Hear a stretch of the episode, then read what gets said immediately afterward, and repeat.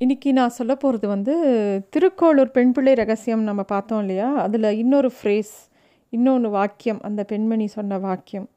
மூன்று எழுத்து சொன்னேனோ கத்திரபந்துவை போல அப்படின்னு அந்த அம்மையார் சொன்னான் ராமானுஜர்கிட்ட அது என்ன அர்த்தம்? முன்னொரு காலத்தில் ஒரு கத்திரபந்து அப்படின்னு சொல்லிட்டு ஒரு கொடியவன் இருந்தானான் அவன் ஒரு க்ஷத்ரியன் அவன் வந்து எல்லாரையும் துன்புறுத்தின்றே இருப்பானான் இப்போ பாரு அவன் அவனோட தொல்லை தாங்க முடியாமல் ஊரில் இருக்கிறவெல்லாம் ஒன்று கூடி அந் அவனை கொண்டு போய் காட்டில் கொண்டு போய் விட்டுடுறான் நீ இனிமேல் ஊர் பக்கமே வரக்கூடாது அப்படின்னு சொல்லி. அந்த காட்டில் போயும் அவனுக்கு புத்தி வரல. எப்போ பாரு தீய செயல்களையே செஞ்சிட்ருப்பான். அவன் வந்து அந்த காட்டு வழியாக யாராவது போனால் அவளை மிரட்டி அவள்கிட்டருந்து பொருளை பறிக்கிறது அவளை துன்புறுத்துறது இதே அவன் வேலை. இப்படியே அவன் வாழ்க்கை போயின்னு இருக்கும்போது ஒரு நாள் என்ன ஆகிடுறது ஒரு நண்பகலில் ஒரு முனிவர் ரொம்ப களைப்புட அந்த காட்டுக்கு வழியாக போகிறார் இவன் கத்திரபந்து வந்து முனிவரை பார்த்தோன்னே யார் நீ? இங்கே எப்படி வந்த? அப்படின்னு மிரட்டுறான். முனிவர் சொல்கிறார் நான் வழி தவறி இந்த பக்கம் வந்துட்டேன். ரொம்ப வெயிலாக இருக்குது ரொம்ப தாகமாக இருக்குது அப்படின்னு சொல்லிட்டு பக்கத்தில் ஒரு குளம் இருக்குது அவ வேகமாக போய் அந்த குளத்தில் தண்ணி குடிக்கிறதுக்காக ஓடுறார். அவர் கால் வழுக்கி அந்த தண்ணிக்குள்ளே உழுந்துடுறார்.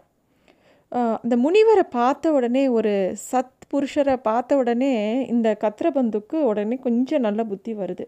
அவன் என்ன பண்ணுறான் எப்பயும் நித்தவாளை துன்புறுத்துறவன் அந்த கத்து இவரை முனிவரை வந்து கையை பிடிச்சி தூக்கி விட்றான். அவரை காப்பாற்றுறான் அவருக்கு அந்த அவர் அந்த நீர் எடுத்து சாப்பிட்றார். அவருக்கு சாப்பாடும் கொஞ்சம் கொடுக்குறான். அவன் சேகரித்து வச்ச சாப்பாட்டிலேருந்து கொஞ்சம் எடுத்து கொடுக்குறான். அவர் சாப்பிட்ட உடனே அவருக்கு ரொம்ப களைப்பாக அவர் படுத்துட்டுருக்கார் அவர் காலை பிடிச்சி விட்றான்.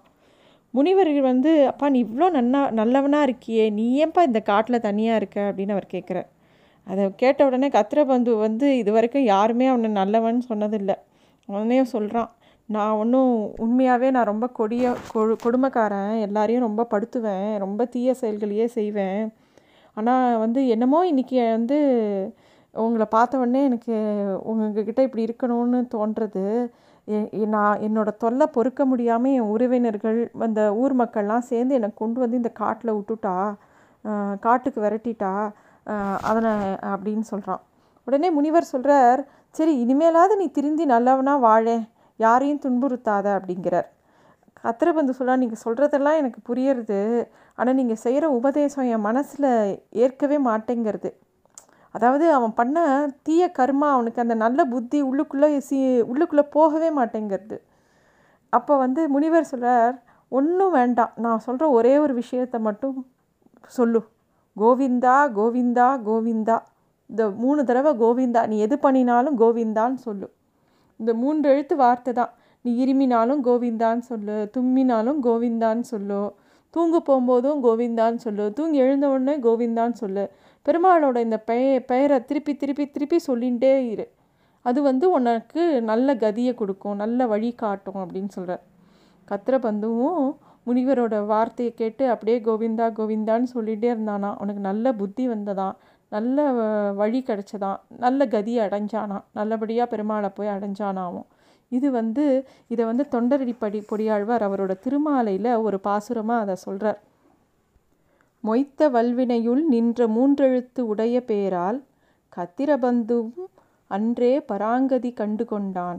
இத்தனை அடியர் ஆனர்க்கு இறங்கும் நம் அரங்கனாய பித்தனை பெற்றும் வந்தோ பிறவியுள் பிணங்குமாறே அப்படின்னு ஒரு பாசுரம் திருமாலையில் இருக்குது தொண்டரடி பொடியாழ்வார் பெருமாளோட நாமத்துக்கு எவ்வளோ ஒரு மகிமை அப்படின்னு சொல்லியிருக்கார்.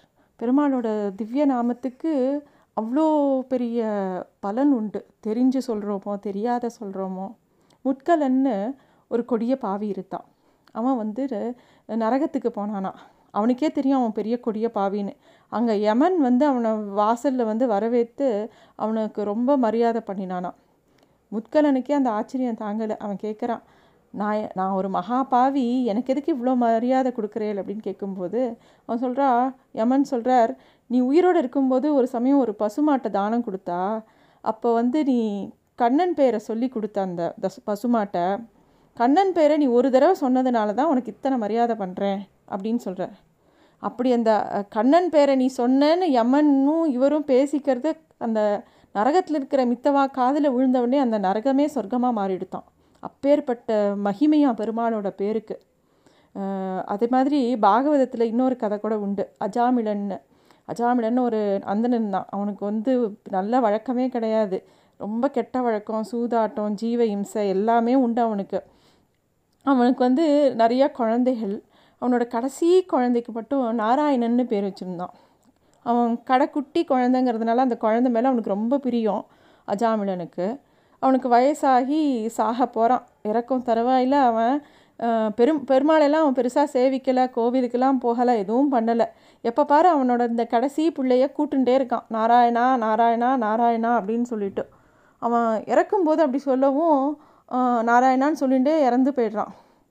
அங்கே பார்த்தா வாசலில் விஷ்ணு தூதர்கள் உடனே வந்தானாம் அஜாமிலன்ட்ட சொன்னாலாம் நீ மகா பிழ பாவியாக இருந்தால் கூட இறக்கும்போது நாராயணா நாராயணான்னு நீ சொன்ன திருமாலோட பேரை அதனால் உன்னை அழைச்சின்னு போகிறதுக்கு நாங்களே வந்திருக்கோம் அப்படிங்கிறான்.